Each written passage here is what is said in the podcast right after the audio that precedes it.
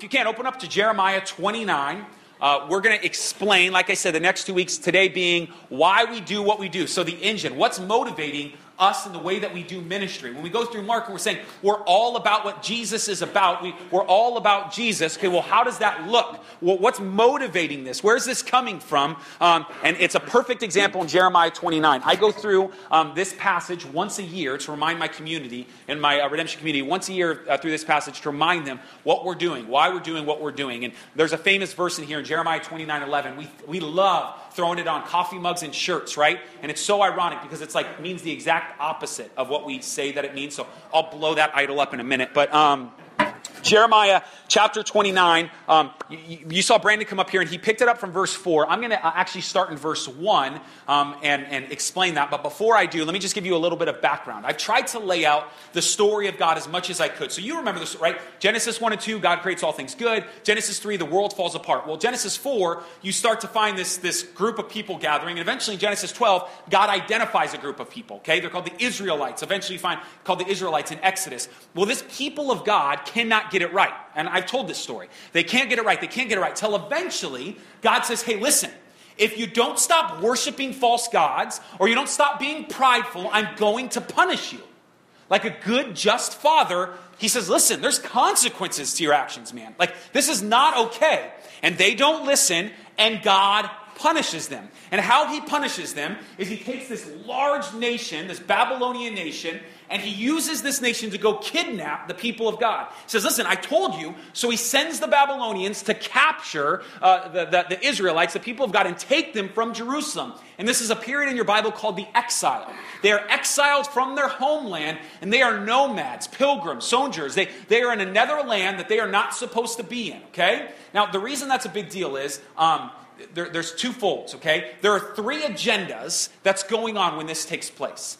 The first agenda is the Babylonians themselves. We see the Babylonians take the Israelites and they have an agenda. They're not just capturing them, they're capturing a lot of other nations. If you know your history, the Babylonians did work, okay? And as they're going around capturing all these nations, the Israelites find themselves amidst other nations that have been captured with different cultures, different beliefs, different philosophies, different understandings of the world, and they find themselves mixing and, and, and, and listening and what's going on. Okay, so the Babylonians um, have mastered capturing people. And here's what they figured out.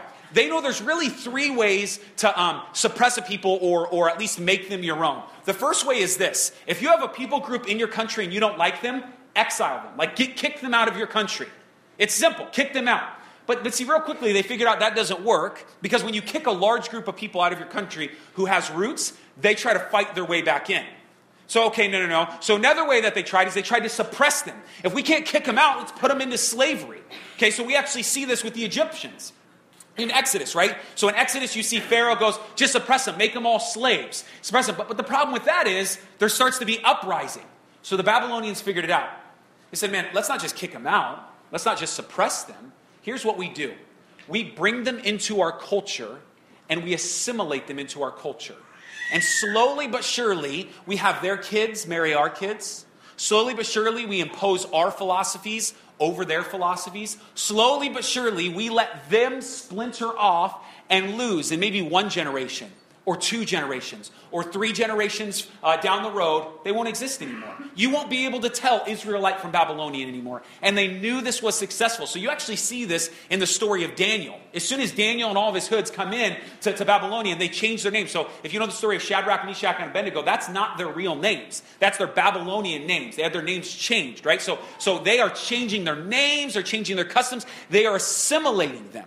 So there's the first uh, agenda. Babylonians want to assimilate these people. The second agenda comes from the Israelites themselves. They're, they're the prophets in there, and this is what they're saying No, no, no, no, no, no, no. We hate the Babylonians. Fine, we're going to be in the city, but it's only for a minute. We got to get out of here. And so they begin to create tribalism. This, this um, isolation. We're in the culture, but we hate the culture. Put a front on, but we need to get out of here as quickly as we can. And, and that's not right either. And the third agenda is God's agenda. And that's what we're going to read this morning. It's a letter from Jeremiah as God tells Jeremiah what to write. And, and we learn what God's agenda is in having the people of God in Babylon. So let's pick it up. Jeremiah chapter 29, verse 1, it says this These are the words of the letter that Jeremiah the prophet sent from Jerusalem to the surviving elders of the exiles, of the exiles, and to the priests and the prophets and all the people whom Nebuchadnezzar had taken into exile from Jerusalem to Babylon. I just explained that, right? So this is a letter to those who have been exiled, taken away by Nebuchadnezzar. Nebuchadnezzar is the king of Babylon. This was after King Jeconiah and the mother and the queen mother, the eunuchs and the officials of Judah, Judea and Jerusalem, the craftsmen and the metal workers had departed from Jerusalem. So this is after all these people have left. Now, this letter is going to go out to you, and then he explains how it got to the hands, but it's a bunch of names we can't pronounce. So, um, verse 4, this is what it says. This is what the letter says. Let's get at the engine of why we do what we do. Verse 4 Thus says the Lord of hosts, the God of Israel, to all the exiles whom I have sent into exile from Jerusalem to Babylon. Stop. Okay? If you're new and you don't know how this is work, we're just going to go verse by verse. I'm going to explain it. We're going to continue to break it down. It's a big Bible study. Okay? Um, the first thing I need you to understand is the third agenda comes from a place of God's will. So, yes, the Babylonians have captured you, but hear me when I say this. I have sent you there. This was my will. I put you amongst the pagans. I have placed you there. This was my doing. This is the first part of the letter. Let's make it clear. No matter what these prophets are saying, no matter what the Babylonians say, I have sent you here. Okay? That's the first part of the, the, the um, message we need to get across. And then this is what he says to them After I've sent you there, build houses and live in them Plant gardens and eat their produce. Take wives and have sons and daughters. Take wives for your sons and give your daughters in marriage that they may bear sons and daughters. Multiply there and do not decrease. So the first thing he's going to say is set up shop. Get comfortable. Plant, plant gardens, vineyards, build homes, and he, he says, uh, Have your sons uh, be given away into marriage, your daughters not to the Babylonians. I want to make sure that's clear. Saying, like, essentially, find other Israelites, grow. And he makes this last line where he says, And do not decrease. Why would he say that? Why would he say, not, Do not decrease? Well, what's the Babylonian agenda? For them to decrease, to slowly taper off. And he says, No, no, no, we're not going to do that. We're going to be amongst the Babylonians, but I want you to grow. I want you to get comfortable. You're not going anywhere anytime soon. Okay? So he continues that promise we'll, we'll put all this in context for us in a minute. Uh, verse 7, after he tells them to do, do, not decrease, verse 7, but seek the welfare of the city where I have sent you into exile and pray to the Lord on its behalf, for in its welfare you will find your welfare. You have to understand this is a letter being written by God from Jeremiah. Jeremiah is reading it to the Israelites, and they hear that. Okay, not only do I want you to plant vineyards, not only do I want you to establish yourself in homes and, and, and, and marry and grow, but I want you to pray for Babylon. I want you to pray for Nebuchadnezzar. This is bonkers to them. Are you serious? They've captured us. Yeah, yeah, because hear me. If Babylon prospers, you'll prosper. It's in Babylon's welfare, you will find your welfare. But they're a pagan nation. Yeah, I know. I've put you there. Pray for them. Let that, let that place prosper. Now, this for them is total dissonance. Like total, di- so much so, he, he has to make this declaration um, about the prophets when he says this in verse 8. For thus says the Lord of hosts, for the God of Israel, do not let your prophets and your diviners who are among you deceive you, and do not listen to the dreams that they dream. For it is a lie that they are proclaiming to you in, in my name. I do, I did not send them, declares the Lord. Because their message is, we just got to get through this. Fine. Use the city go into Babylon, but we, we are going to start our own tribe. He's saying, I didn't send them to say that. And he goes on to even actually say this to prove that he didn't. This isn't what he's saying. Verse 10 For thus says the Lord, when 70 years are completed for Babylon, I will visit you, and I will fulfill to you my promise and bring you back to this place. So, so what he's saying is don't listen to, to, to, to, these guys, these prophets, because these prophets are trying to say, no, no, like we're in Babylon, but we're only here for a moment. Let's just, it's all going to hell. Let's get out of here. Fine, we're, we we hate Babylon, just we're here, let's start our own tribe. But also, don't taper off and give in to the Babylonians. And so there's this weird walk that the Israelites have to do now. They have to be in the culture, they have to be a part of this culture, but they can't succumb to it. And at the same time, not succumbing to it, they have to be their own citizens. They have to be something different. And, and this is where we get this term exile. They are dual citizens in a way, right? They ultimately belong to the nation of Israel, They have, to, they have a way of life that they have to hold on to, but they have to do it among, um, among this pagan nation. And then, then you get this famous verse where, where he says in verse 11, uh, he says, For I know the plans that I have for you, declares the Lord, plans for welfare and not for evil, to give you a future and a hope. What I love about this is to the, the Jews who are hearing that, they're going, God's almost saying, Listen, you're gonna you're gonna get this, these plans of, of welfare and hope, but it's to be in the end. Right now, it's to suck. Okay? And we are like, Yeah, God's got plans to prosper. It's like, what are you talking about right now? Are you okay with 70 years of exile? Like, so, so this idea is actually the opposite of the way we try to tout it, right? And, and so this is what we hold on to Christians. We live in and we understand that He's going to return one day, but we live amongst the nations because God has wonderful plans for us. And then this beautiful word, then, in verse 12. After God rescues them, after God does what He does, we are recipients of what He does, and we are always reactionary to His grace. The word then. Once God does something, then. We don't earn it. We don't drive for it. We don't white knuckle our way into it. We're not sitting in church because we're awesome. We're not great. We're not wiser. We're not cool. We are not it. God did something, then we respond. Then you will call upon me and come and pray to me, and I will hear you. You will seek me and find me. When you seek me with all of your heart, I will be found by you, declares the Lord, and I will restore your fortunes and gather you from all the nations and all the places where I have driven you, declares the Lord, and I will bring you back to the place from which I sent you into exile. This is this letter, and it actually goes on. You can read more of it, but I want to stop right there. Here's, here's what's crazy, okay? So here's the, the um, Jeremiah letter why would that drive us? We believe that this is the exact format that the New Testament puts in front of us. That we, we believe the New Testament church, the power of the Holy Spirit, um, presents these same ideas that this, this is the mission of the church to be amongst the Babylonians, amongst the nations, but to not be of them, but not also to, to, to isolate ourselves as this church that's only introspective.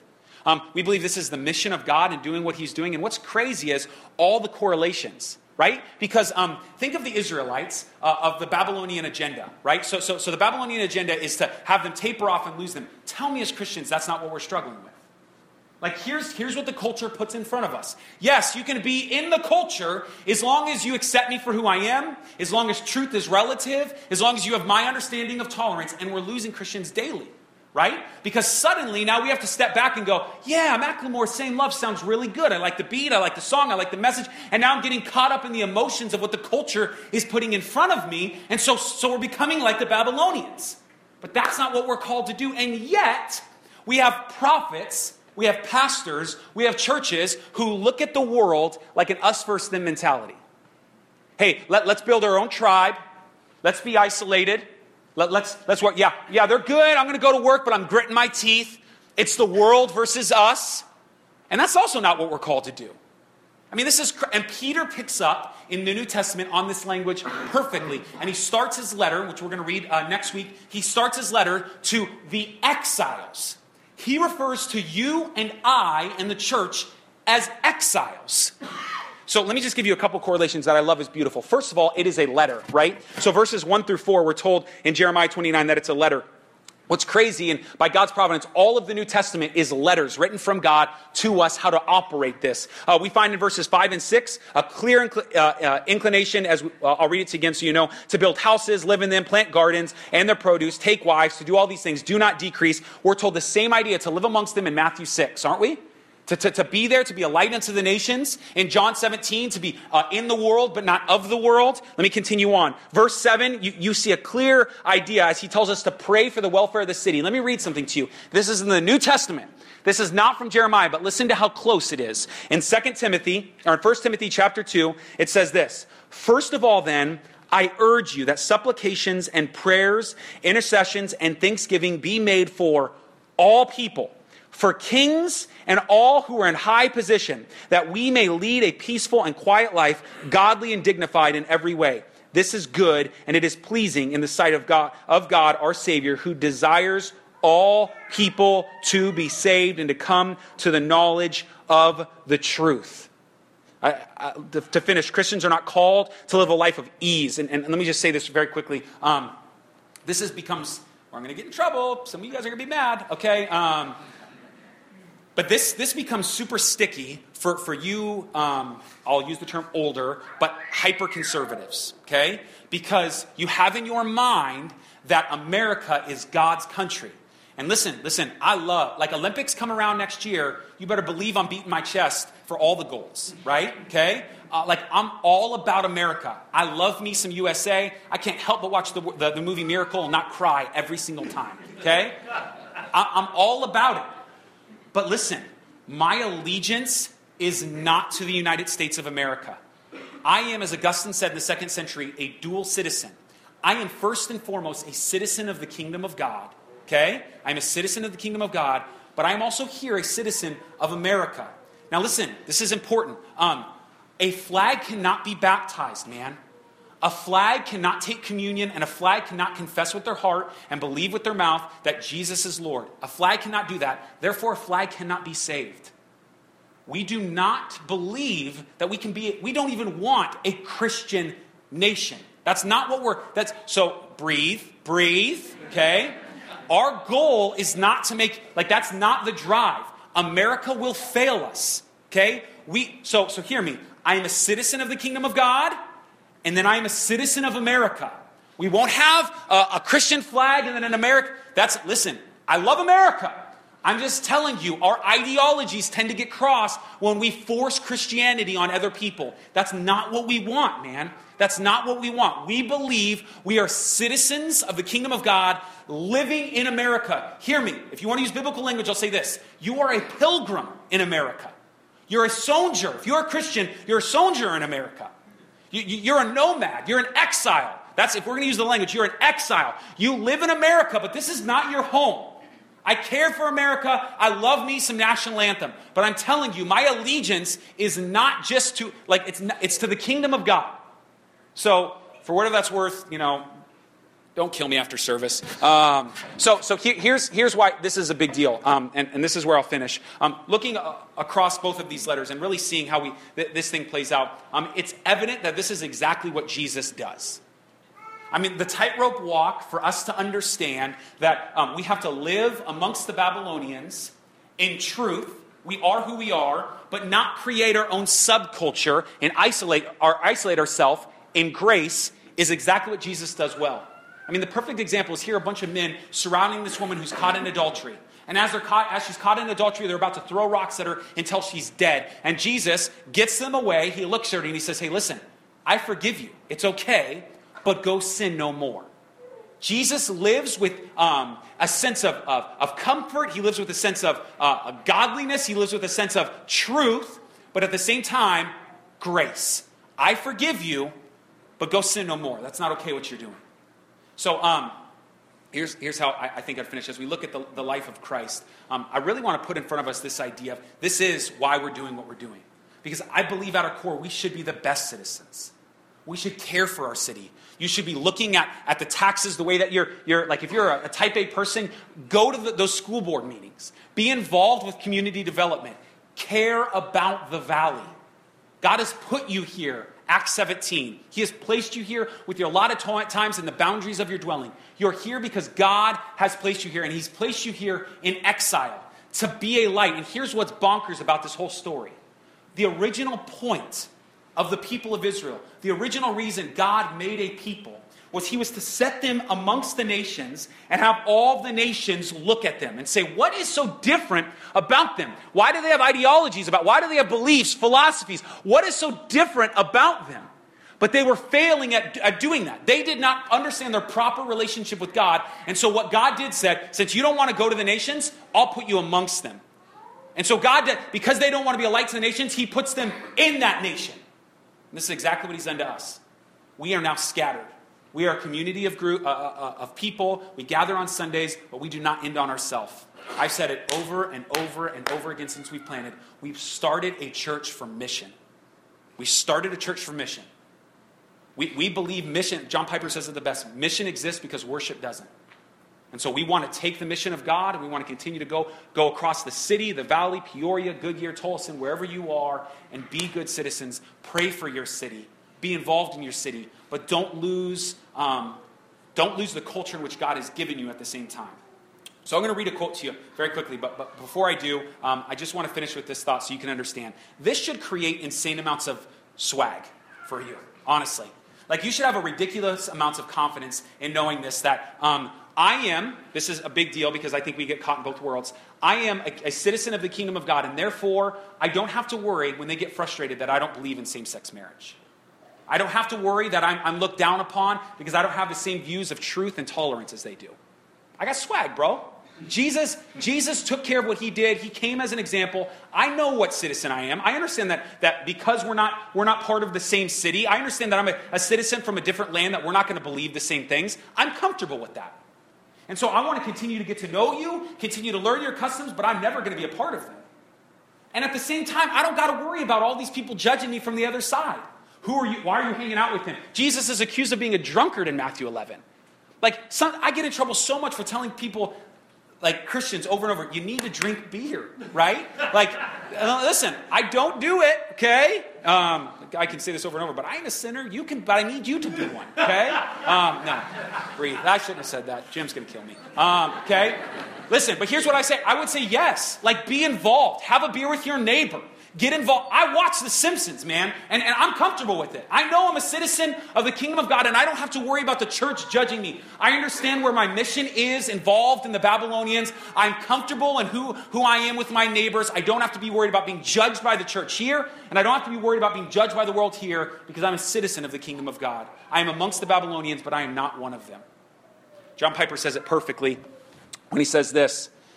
I am wired by nature to love the same toys that the world loves. I start to fit in. I start to love what others love. I start to call earth my home.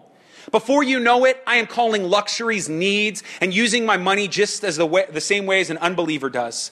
I begin to forget the war. I don't think much about people perishing, missions, unreached people drop out of my mind. I stop dreaming about the triumphs of grace. I sink into a secular mindset that looks first to what man can do, not what God can do. It is a terrible sickness, and I thank God for those who have forced me again and again towards a wartime mindset.